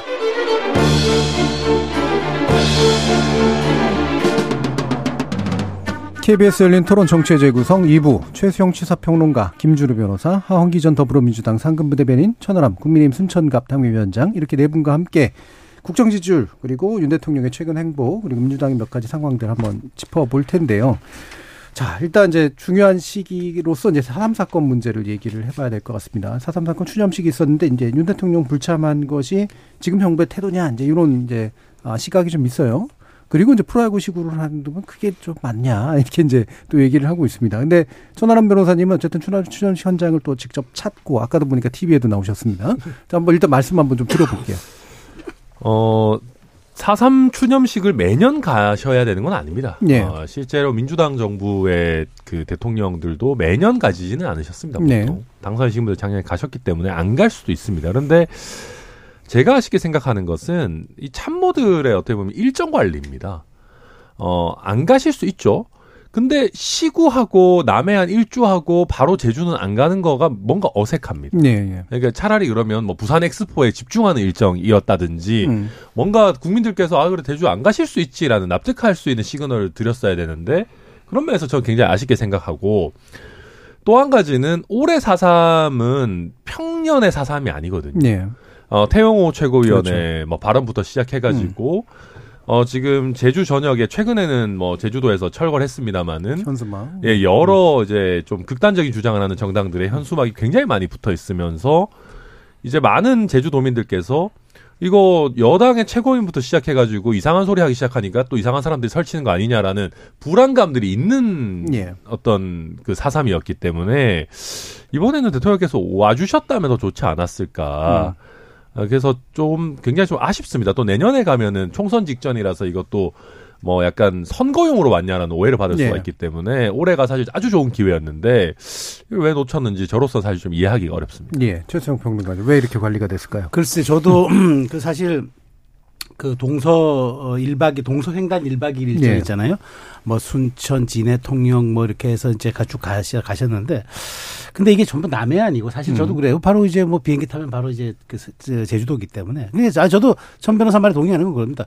대통령께서 그럼 매주 그 국가 행사라고 또 대- 매년 매년 갔다는 행사 또 갈 수는 없는 건데 다만 이제 이게 그 말하자면은 아, 그 애도에 하는 행사와 이제 축제 행사가 겹치는데 이제 대통령이 어떤 사진 이미지 연출이 어쨌든 그렇게 네. 됐다는 점은 저는 PI 측면에서는 좀 아쉬운 점은 있고 그다음에 음. 다만 이제 또 대통령께서도 그다음에 뭐 순천 들렸다가 이렇게 뭐 가시고 하는 이런 과정들은 나름 이제 동서통합의 행보를 보이셨는데 이게 이제 4.3과 연결이 되면서 희석이 돼버린 거죠. 음. 저는 그래서 그런 점들은 일정 메시지 측면에서는 좀 아쉬움은 있다. 다만 그렇다면 전 최소한 당의 지도부는 좀 갔어야 한다는 생각이 예. 들어요. 근데 지도부를 하면 이제 뭐 오늘 보니까 사무총장하고 정책위장을 음. 가셨는데 그래도 당 대표가 가야 지도부의 이제 역할이 되는 거지 사실은 정책위 의장이나 이제 사무총장은 아무래도 당 지도부 구성의 일원, 저 일원들일 뿐이고 예. 그런 점에서 놓고 보면은 어 대- 당정이 이제 우리가 뭐 당대가 당대가 하나가 된다 그렇다면 저는 대통령이 못 가신 행사 대통령이 어 남쪽에 일박일박이일로 어떤 동서통합의 행사를 주관하면은 그 당 대표는 가는 거. 그렇게 좀 일정을 좀 조율했으면 어땠을까 하는 좀 아쉬움은 있어요. 그래서 저는 4.3이라는 게 이제 지금 사실 우리가 그걸 아, 뭐 그 행사가 지금 완결된 게 아니라 우리가 온전히 기억을 하면서 우리 사회가 또 앞으로 진일보하는 과정들을 이제 만들어 나가기 때문에 저는 오히려 당 대표가 갔었으면은 태용호 의원의 그런 정도 발언들 이런 것들도 조금 국민들에게 좀 누그러뜨려지고 좀 오히려 오해도 좀 해석이 에, 오해도 좀 풀리고 이렇게 좀 여러 가지 긍정적 요소로 해석이 될 만한 여지가 있었을 것 같은데 좀 저는 저는 오히려 당이 좀 가지 않았던 당 대표가 가지 않았던 게 좀 아쉬운데 대통령이 안 왔다고 뭐 전 여기서 이 사삼에 대한 또 여러 가지 해석이 달라진다 이런 평가에 동의하지 않지만 조금 PI 측면에서는 음. 좀 아쉬운 좀 대목은 있다고 말씀드리겠습니다. 예. 대구에서 순천이 동서통합이라는 의지를 있었다는 게 이제 잘 몰랐던 내용이어가지고 이 정도로 이제 아마 저는 그렇게 해석을 그러니까. 했습니다. 네. 예. 예. 어떻습니까? 뭐 절대 우리 유가족과 도민들이 실망하지 않도록 아 윤석열 정부는 정말 다르구나 하는 것을 느낄 수 있도록 하겠습니다. 이게 누구 얘기냐면 1년 전에 윤석열 대통령이 했던 얘기거든요. 사삼에서요. 제주도에 가서 예. 그리고 그 후에 당선인 신분으로도 4.3 추념식에 참석해 서 뭐 희생자들이랑 유가족들의 온전한 명예 회복 위해 노력하겠다 이런 음. 말씀도 하시고 그런 모습 보면서 기대하는 사람 많았습니다. 이게 왜냐하면 보수 정당 계열의 대통령 당선인으로서 처음 보는 거거든요. 음. 같은 괴를 하는 어, 괴를 같이 하는 게 5.18 관련해서도 막 여당 의원들 다 같이 가서 임을 위한 행진곡 부르고 이랬지 예, 않습니까? 그것도 처음 보는 모습이었습니다. 그 전 정부만 해도 임을 위한 행진곡 재창하는 거는 뭐 금지하고 그랬거든요. 전전. 예. 음. 그 전전. 음. 예, 죄송합니다. 근데 지금 1년 후에는 아까 천하람 위원장님 잘 말씀해 주셨지만 최고위원이라는 사람이 집권여당 최고위원이라는 사람이 전당대회에서 막 사삼을 김일성 지령받고 한 일이라고 막 모독을 하고 있는 상황이고 음. 수석 최고위원이라는 사람은 뭐5.18 헌법 전문에 실는 문제는 뭐 말도 안 되는 얘기다. 뭐 표 받으려면 조상 묘도 파묘하는 게 정치인이기 때문에 대통령이 후보 시절에 했던 얘기는 안 들어도 된다. 이런 식으로 지금 예. 얘기를 하고 있는 상황이거든요. 그러면 이런 상황에서 대통령이 우스워지지 않으려면 나서서 딱 선을 그어주면 깔끔하지 않습니까? 매년 대통령이 국가 행사나 뭐 그런 행사들이 갈 수 없다는 건 저도 알죠. 하지만 어, 평년과는 좀 다른 어떤 지금 네. 모습인 거거든요. 분명히 여당의 이 철없는 사람들이 그렇게 생, 그렇게 지금 행보를 하고 있지만 난 그렇게 생각하지 않는다라는 걸 보여주기 위해서라도 제주 4.3 추념식은 좋은 기회라고 저는 생각을 합니다.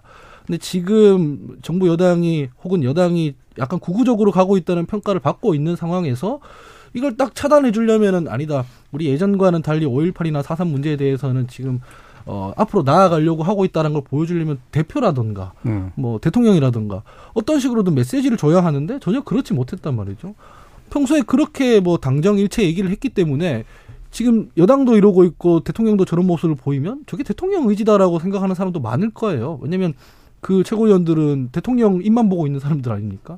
그래서 그런 부분에 대해서 비판받을 수밖에 없다고 생각하고 아까 천하람 위원장님 말씀 잘해주셨는데 그래서 아마 천하람 위원장님이 대표가 됐으면 깔끔하죠. 이런 논란이 없었을 거예요. 예. 근데 지금은 너무 당정일체로 가고 있기 때문에 나오는 비판이고 이런 부분에 대해서 뭐 당사에서 추념하고 이런 것들이 크게 의미가 있나 싶습니다. 음. 예, 김재룡 변호사님. 제주도에서 총선을 계속 져가지고 예. 그리고 지방선거도 이제 원희룡 장관 정도 제외하면 계속 지, 졌기 때문에 제주 민심에 대한 풍향계나 이런 게 제대로 작동을 안 하고 있는 게 음. 아닌가라는 생각을 일단 좀, 좀 많이 하고 그 부분 되게 우려스럽고요. 예. 외교 라인에 의해서 정무 라인 부분도 이렇게 고장이 난 건 아닌가라고 해서 되게 걱정이 많이 됩니다. 이렇게 된 상황에서 평가는 앞에 얘기를 중복되지 않는 선에서 얘기하려면 어, 윤 대통령 아마 뭐 어떤 일정인지 모르겠는데 해외 국빈 방문이 아닌 이상 이번에 국빈 방문도 겹쳐 있을 수 있겠네. 5.18이랑 내년 4.3을 무조건 출석을 하셔야 될 것 같은데. 음. 그렇지 않으면 이 모든 것이 오해가 아니라 확신으로 바뀌게 돼서 예. 선거 때 좌측 깜빡이 켰다가 실제로는 오른쪽으로 간다라는 비판이 확 들어올 것 같아가지고 음. 아마 그와 관련돼서 굉장히 좀 어, 엄중하게 생각을 해야 되겠습니다. 근데 제 미국 방문이 언젠지를 또 5.18에 5월 초인가 막 그랬죠. 4월 아, 미국 방문 4월 26일 아, 정도가 될 거예요. 갔다 오겠네요. 그러면 아마 뭐 들으시는 분들이 있으실지 모르겠습니다만 하여튼 대통령 올해 5월, 5월 18일 광주 꼭 가셔야 될 겁니다. 5.18 때는 아마 국내 계시는 예, 무조건 가셔야 됐고 내년 음. 4.3 무조건 가셔야 될 겁니다. 자, 그러면 그래서 이제 이런 정무적인 어떤 풍향계가 좀잘 작동하지 않는다라는 느낌을 받으셨어요. 어, 천하람 변호사님 실제 또 가보시면 또 느낌이 오셨을 텐데 네. 실제로 좀 이렇게 흉흉하다라는 느낌이 좀 드시던가요? 뭐 사실 현장에서 그걸 느끼기는 쉽지 추념식 자체로는. 다만 예. 제가 어제 이제 내려가가지고 그 제주도 국민의힘 제주도당에서 이제 활동하시는 분들과 이렇게 뭐 예. 같이 식사도 하고 그랬습니다. 음. 이제 근데 확실히 너무 안 좋죠. 음. 어, 확실히 굉장히 분위기가 안 좋고 어 이게 도민들 입장에서는 뭐 다른 이제 이상한 정당에서 걸어놓은 현수막과 국민의힘의 주장을 구분하시기가 그렇죠. 사실 쉽지 않습니다. 예. 저런 분위기로 가는다라는 음. 우려를 이제 큰 틀에서 하시기 때문에 그걸 불식시키기 위해서는 대통령이시든 대표시든 좀 왔으면 좋겠다는 게 당연히 어 저희 제주도당의 이제 강한 생각이었고 근데 그게 좀 잘 안 됐기 때문에 그래서 사실은 저랑 뭐 저희 천하용인 팀이라도 좀 가자 해가지고 예. 이제 사실은 저희도 그런 요청도 있었고 이래서 사실 온- 간 거였고 어 그러니까 사삼에 대해서 태용 의원도 약간 좀 그 검증되지 않은 실제 사실이 학계에서도 전혀 논의되지 않은 뭐 얘기들을 막 던지는데요. 그러니까 사삼 사건이라는 거는 저는 논쟁할 수 있다고 생각합니다. 음. 워낙 어 입체적이고 한 7년 한 7개월여에 걸쳐 가지고 그 초, 초반에 발단에서부터 그 이후에 어떤 토벌에 학살에 이르는 시기마다 이 섹스 좀 성격이 계속 바뀝니다. 그래서 저는 뭐 과거사에 대해서 우리가 뭐 어떤 성역을 하, 뭐 만들 것은 아니고 뭐 사삼에 대해서는 이렇게 평가한다라는 얘기들은 할 수 있어야 된다고 생각하고 근데 문제는 이게 음모론식으로 그냥 툭 던져버리는 거면 굉장히 곤란하다. 네. 그래서 저는 태영호 최고위원이 오늘 사과할 의사가 없다 해가지고 계속해서 그냥 아, 나는 북한에서 이렇게 배웠다. 이거 그러니까 우리가 거기에 대해서 뭐라 뭐라고 할 수 이게 뭔가 논 토론이 되는 얘기가 아니잖아요. 저희가 그렇죠. 그럼 뭐 가서 북한의 교육 과정을 들여다볼 것도 아니고. 네. 그래서 이런 게 말고 차라리 그러면 사삼에 대해서 제대로 된 토론을 하든지 해야 되는 것이지 자꾸 기싸움하는 식으로 이렇게 가는 거는 저 굉장히 곤란하다 음. 이렇게 보고 있습니다. 예. 어, 그러면 뭐 이거 짧게만 이렇게 순천만 가진 거는 좀 분위기가 괜찮던가요? 아, 근데 그거는 좋았습니다. 네. 예. 아, 뭐제 제 위주로 한거 아니, 아니 고 아 실제로 그건 있었습니다. 이게 네. 제주의 오늘 분위기에서도 좀 제가 아쉬웠던 것은 대통령의 추념사를 한덕수 총리께서 대독을 해서 한- 하셨는데 마지막에 대독이라고 끝나니까 거기 마- 계시는 분들도 이걸 박수를 쳐야 되는 거냐 예, 예. 말아야 되는 예. 거냐 대통령께서 직접 오셨으면 얼마나 좋았을까 이런 분위기였고 순천만 같은 경우에는 이게 워낙 또 그 페스티벌이고 거기서 대통령께서 순천의 여러 수건 사업에 대해서 확실하게 해결을 하고 네. 가셨어요 몇 개에 대해서 이거는 음. 확실히 해결하겠다라고 선언을 하셨기 때문에 분위기는 굉장히 좋았, 좋았습니다 실제로 예. 한 총리가 사삼에서 이렇게 제주 관광 뭐 이런 얘기를 하시는 바람에 이게 분위기가 좀 잘못 파악된 느낌이 좀 있다라는 것도 좀 보이는데요. 네. 어, 지, 국정 지지율로 바로 좀 연결해 보죠. 어, 지난 금요일 날 한국갤럽의 여론조사 결과가 발표됐는데, 아, 작년 11월 이후 최저치인 30%대에 머물렀습니다. 물론 이제 요거하고 다른 여론조사 결과 뒤에서도 뭐 약간 얘기는 하겠습니다만, 지난 28일부터 30일까지 전국 성인 1000명을 대상으로 한 결과고요. 중앙선거 여론조사 심의위원회 홈페이지 참조하시면 되는데, 부정평가가 이제 60이 나온 거잖아요. 예. 한번 최수영 평론가께서 어, 분석해 주시죠. 네 네. 저 사실 저 긍정 30, 부정 60 이러면은 총선 치르기 어렵습니다. 한마디로 네. 얘기하면. 음. 근데 이제 우리가 이제 국정 지지율 하니까 이제 대통령을 지지하십니까라고 묻는 줄 대부분 아십니다. 네, 그렇게 네. 묻지 않습니다. 네.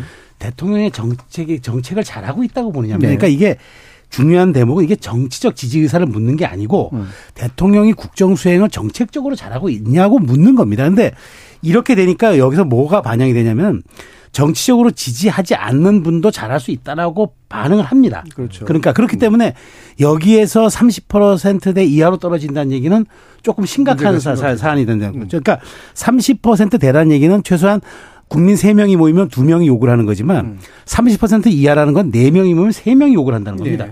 그러면은 한 명이 방어가 안 돼요. 음. 그렇기 때문에 이게 구조가 대- 대단히 중요한데 지금 그래서 저는 지금 마지노선에 왔다고 봅니다. 근데 이게 이게 이제 말하자면 저 국정 지지율이 왜 중요 중요하냐 그러면 대통령이 현실적으로 힘을 쓸 수 있는 그 구조는 세가 세 개뿐입니다.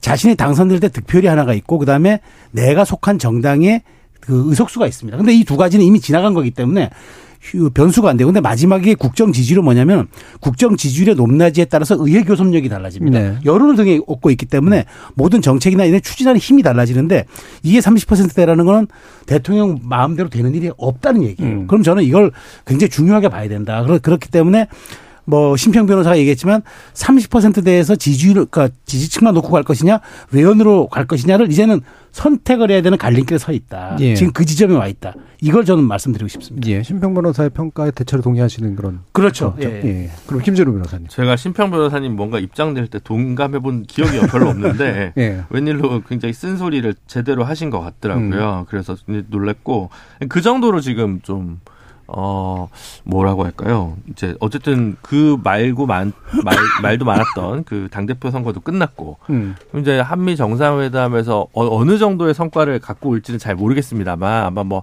배터리 문제라든가 뭐 몇 가지 반도체 문제라든가 관련된 현안에서 극적 타결이 없으면 그리고 있다 하더라도 그 뒤에 올해 하반기에는 무엇을 가지고 특히 지금 야당과 전혀 소통하지 않고 완전 서로 어 쳐다보지도 않는 지경인데 그럼 그 상황에서 제가 볼 때는 그거 다 입법 사항인 노동 개혁이나 교육 개혁이나 연금 개혁은 올해 안에는 없는 거잖아요.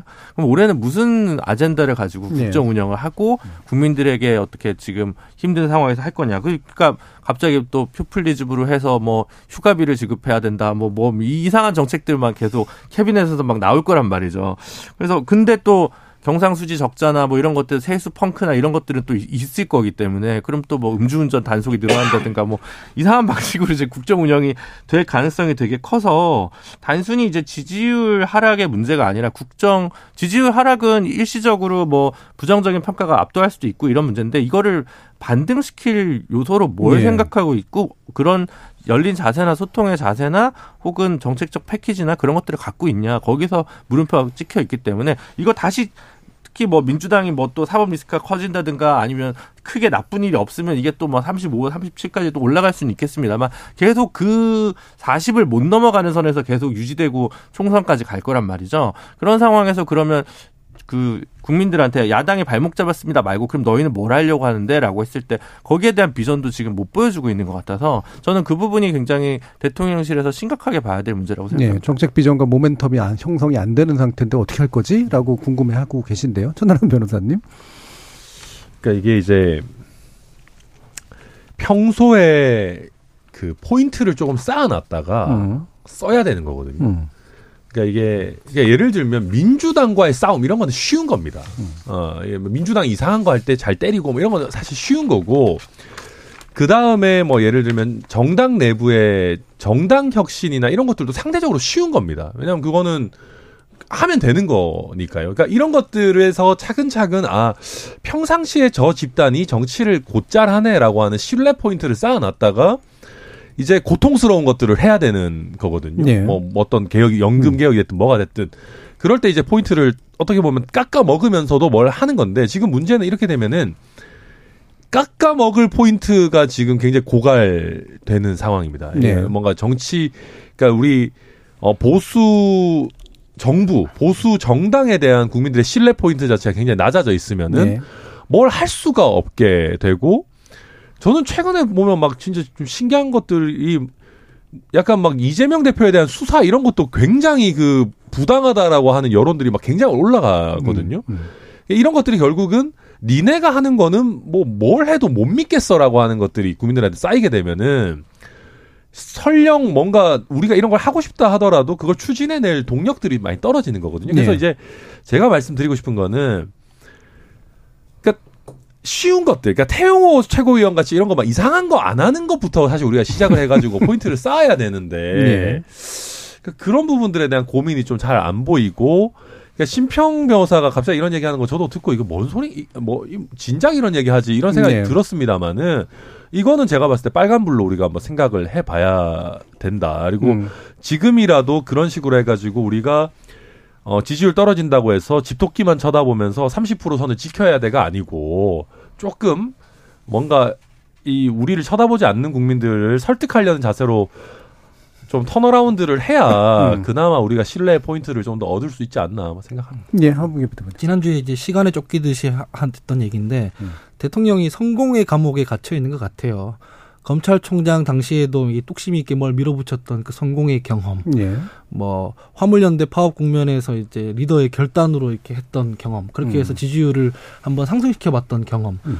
그 성공의 감옥에 갇혀 있어서 계속 하던 방식으로 한다. 이게 경로 의존에 걸려 있는 것 같다는 네. 생각이 듭니다. 성공 사례가 많은 것 같지는 않은데요. 많지 않죠. 예. 심지어는.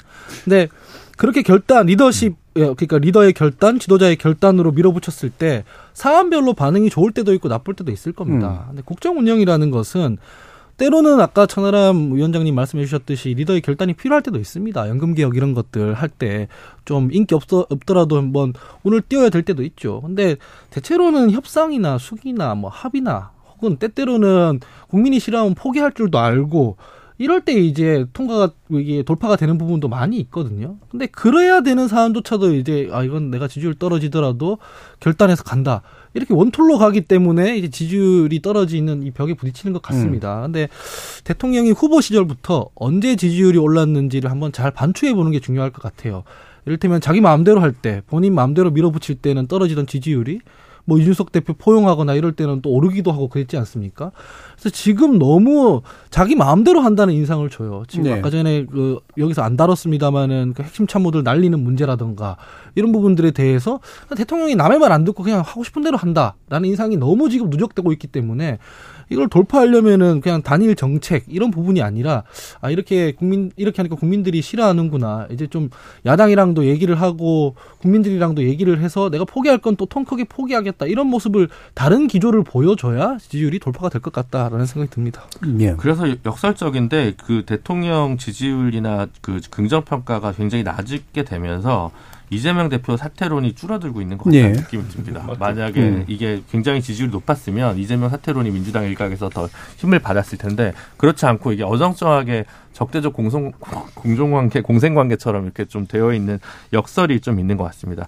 대통령께서는 검사하셨고 그다음 선거 이제부터 두번 정도 이제 승리한 셈- 뭐 당 대표 선거까지 하면 세 번이라고 해야 되나요? 뭐 하여튼 한 건데 선거는 수능으로 치면 정시 한방이고 상대평가의 좀 핵심인 것 같고요. 국정 운영은 학종, 수시 이렇게 해서 평소에 좀 성적을 쌓아야 되고 다양한 활동들에서 생활 기록부에 이거저거 좀 적어놔야 되는 건데 그냥 뭐 술 한잔 하고 풀고 뭐 이렇게 수능 한 반을 역전하고 이렇게 되는 문제가 저는 아닌 것 같거든요. 그래서 예. 그런 문제에 있어서 좀 국정 운영의 mindset을 좀 전반적으로 좀 바꾸시고 좀 다시 원점에서 그 국정 과제를 다시 점검해 가지고 지금 내가 뭘 놓치고 있고 그러면 검수 원복 같은 방식 말고 시행령으로 내가 할 수 있는 어 내가 야- 국민들에게 약속했던 정치는 무엇이었는지 다시 한번 좀 확인을 하고 그 다음에 여당 야당과 공조할 수 있는 부분과 내줘야 되는 부분이 무엇인지 좀 정리를 해서 이렇게 딜을 하거나 이런 방식들을 좀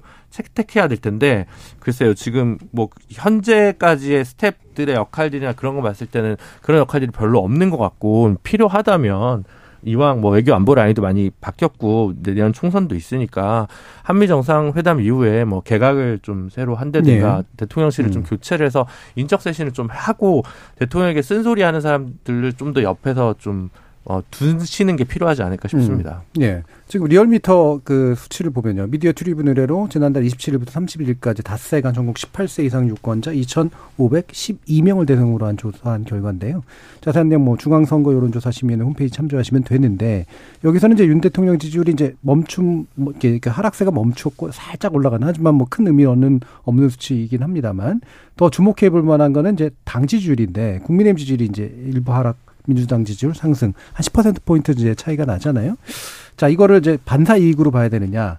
아, 뭐, 민주당이 잘해서 그런 거라고 생각해야 되느냐. 일단 어떻게 보시는지요? 저는 사실 국민의힘 입장에서는 그 3월 8일 그 컨벤션, 그러니까 그러니까 경선 과정이 최저 최고점이었고 경선 이후 하락세는 예상이 됐던 거예요. 왜냐하면 그뭐 지금 저천 변호사 옆에 있, 있지만 사실은 그 과정에서의 보여줬던 약간의 역동성은 있었지만 그게 끝나고 나니까 이거를 수렴할 수 있는 구조가 하나도 없어진 거예요. 그러니까 갑자기 당 대표 그 최고 지도부가 존재감이 사라져 버린 거죠. 그나마 선거 과정에서는 혹시나 그 천하람 변호사가 얼마를 얻을 얻나 2위가 되나 뭐 이런 약간의 기대치 때문에 많은 관심이 쏠렸는데 네.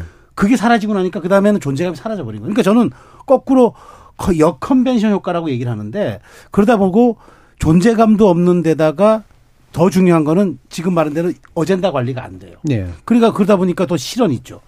그 지금 사실은 뭐 우리 태용호 최고위원 얘기하지만 저는 김재원 예, 더 예. 컸다고 봐요 예. 사실은. 그러니까 그런 것들이 쌓이는데 아니 지금 차근차근 득점을 해가지고 조금 조금 뭐 35% 40% 가도 시원찮을 판에 음. 까먹고 있으니까 이건 뭐 역컨벤션이 아니라 이거는 쉽게 말해서 이거 손해 보는 장사라는 거죠. 그러니까 네. 저는 뭐 이게 당연한 수치인데 자 중요한 건 그러면 이 반등의 소재가 있느냐 냉정하게 따지고 쉽지가 않아요. 그래서 네. 저는 이 점을 저는 정말 그 정무라인들이 고민해야 된다고 봅니다. 이게 무슨 기획으로 될 일이 아니거든요. 예. 그래서 저는 그럼 이때부터 어떻게 가야 되느냐. 이게 지금 저는 아까 갤럽 조사가 대통령에 대한 어떤 위험신호였다면 이번 리얼미터 조사는 또 국민의힘이 당, 음. 어떻게 이걸 받아들여야 되는지 정말 말, 말 말로는 일희일비하지 않는다고 하지만 일희일비하지 않는 정당은 그건 사라질 정당이 아닙니다. 음. 네, 천 변호사님은 나름대로 조금 조금씩 이렇게 점수를 따온다고 생각을 하실 수도 있는데 누군가가 팡팡 잃어버리는 것 같은 느낌도 드실 것 같은데 어떠세요? 그러니까 이게 이제 결국은 음. 당 주류의 입장이 무엇인가가 네. 굉장히 중요한 겁니다. 어, 이게, 음, 그러니까 일, 일단은, 음, 그러니까 저는 그참 김기현 대표 힘들겠다는 생각 많이 합니다. 네. 음. 그러니까 지금 보면은 그 최고위원회 하고 나서 언론인들 질문 보면은 그러니까 전부 해명성 그러니까 해명이라든지 뭐 수비밖에 할 수 있는 음. 그러니까 할 수 밖에 없는 그런 상황으로 지금 음. 가고 있어가지고 좀 걱정 이고 이걸 어떻게 이제 좀 공세로 전환해야 되느냐 생각해야 되는데 근데 여기서 자, 빠지면 안 되는 함정이 민주당에 대해서만 강하게 공세를 하면 이게 공수가 바뀐다라고 예. 착각을 하면 안 돼요. 결 이게 이게 되게 우리가 그냥 민주당만 때리면 모든 게 잘 되겠지 하는 그 함정에서 우리가 벗어나야 되는 것이거든요. 음. 그러니까 제가 걱정하는 그런 겁니다. 그러면 우리가 지- 그 당시 자유한국당 때 아니면 내지 미래통합당 그 초창기 시절에 그때도 조국 사태가 있었고 민주당에 대한 특히 젊은 세대나 뭐 불만들이 굉장히 많았습니다. 열심히 때렸어요 저희가. 근데 거기서 떨어지는 나락이 그 저희한테 오지 않았거든요. 음. 왜냐하면 국민들께서 보셨을 때 민주당 마음에 안 들고 뭐다뭐 썩었고 뭐 다 알겠지만 당시의 자유한국당은 어떤 뭐랄까요 상식 내지는 합리성의 범위 안에 들어오지 않는 그러니까 도저히 선택할 수 없는 정당이라는 평가가 있었기 네, 때문에 정당처럼 안 비친. 예, 그런 부분에서 저희가 아무리 때려도 그게 저희의 득점이 안 되는 네. 그런 상황이 됐었거든요. 지금 제가 걱정하는 그런 겁니다. 지금 수치상으로는 36% 나오고 있지만은 세대별 직업별로 쫙 나눠서 보면 20대에서 50대 정도의 사회생활 하시는 분들 같은 경우에 거의 2대 8에 가깝게 벌어져 예. 있습니다. 그러면 이게 고착화가 되면은 실제 사회생활 하시는 분들 사이에서 이게 지금 국민의힘이 과거의 자유한국당 같은 스타일로 우리가 도저히 찍을 수 없는 정당 같이 고착화될 수 있기 때문에 저도 빠른 이거는 전환이 좀 필요하다 음. 그렇게 봅니다. 예. 아마 지지율이 계속 이렇게 되면 총선에서의 비관적 전망이 생기고 음. 그러면 새로운 인재를 발굴하는데도 더 어려움을 겪어서 선거에서 더 나쁜 영향으로 이어질 수 있기. 때문에 더 문제가 생길 겁니다. 예, 민주당 얘기 간단하게 듣죠. 태생적인 한계가 있는 지도부거든요. 민심 1, 3위 하던 후보들 날려버리고 4, 5위 하던 후보를 이제 꽂아놓은 거 아니에요, 대통령이? 근데 지지율 여론조사는 국민들이 하는 거란 말이죠. 인정받겠다는 태도 자체가 이제 어불, 어불성설입니다. 대통령이 잘못 갈 때 이 다른 방향으로 좋다 할 수 있는 것, 그걸 보여줘야 지지율 견인할 수 있을 겁니다. 네. 자, 지금 현재 아, 충남, 홍성, 금산 지역에 산불 3단계가 발령되어 있습니다. 이외에도 전국 곳곳에 산불이 발생한 만큼 피해 입지 않도록 유의해 주시기 바랍니다. 또 유튜브에서 고래뿔님이 헉, 천 변호사님 복귀하신 건가요? 오래 기다리셨습니다. 오래 기다렸습니다. 어디 가지 마시면 좋겠습니다. 월요일은 정치 재구성과 함께 라고 해주셨습니다만 어디 가실 것 같습니다. 그래서 약간의 고별사 비슷한 뭐 잠정적인 고별사라고 전 믿습니다만 천 변호사님 말씀 한번 좀 간단히 들어볼게요. 아, 네. 제가 이제 총선도 얼마 안 남았, 아, 이거 사전선거 운동인가 이런 얘기. 네, 해- 해서 또 음. 최근에 전당대회 치르느라 이제 지역에 또 많이 못 챙긴 부분들이 있어가지고 예. 조금 서울에 올라오는 요일을 최대한 좀 이렇게 음. 하려고 하다 보니까 그런 부분이 있는 것 같습니다. 그렇지만, 어, 역시 토론은 라디오가 제맛이고 음. 우리나라 또 국내 최고의 토론 프로인, 프로이니만큼 또 자주자주 인사드릴 수 있도록 하겠습니다. 예, 바깥에서 PD님이 지금 날뛰고 있습니다. 너무 좋아하면서. 네, 그런데 더 안 계시어서 아쉬워하시는 그런 어, 모습인 것 같습니다. 자, KBS 열린 토론 정치의 재구성은 이것으로 모두 마무리하겠습니다. 오늘 함께 해주신 천하람 국민의힘 순천갑 담협위원장, 하원기 전 더불어민주당 상근부 대변인, 김주루 변호사, 최수영 시사평론가 네 분 모두 수고하셨습니다. 감사합니다. 감사합니다. 감사합니다. 지금까지 KBS 열린 토론 정준이었습니다.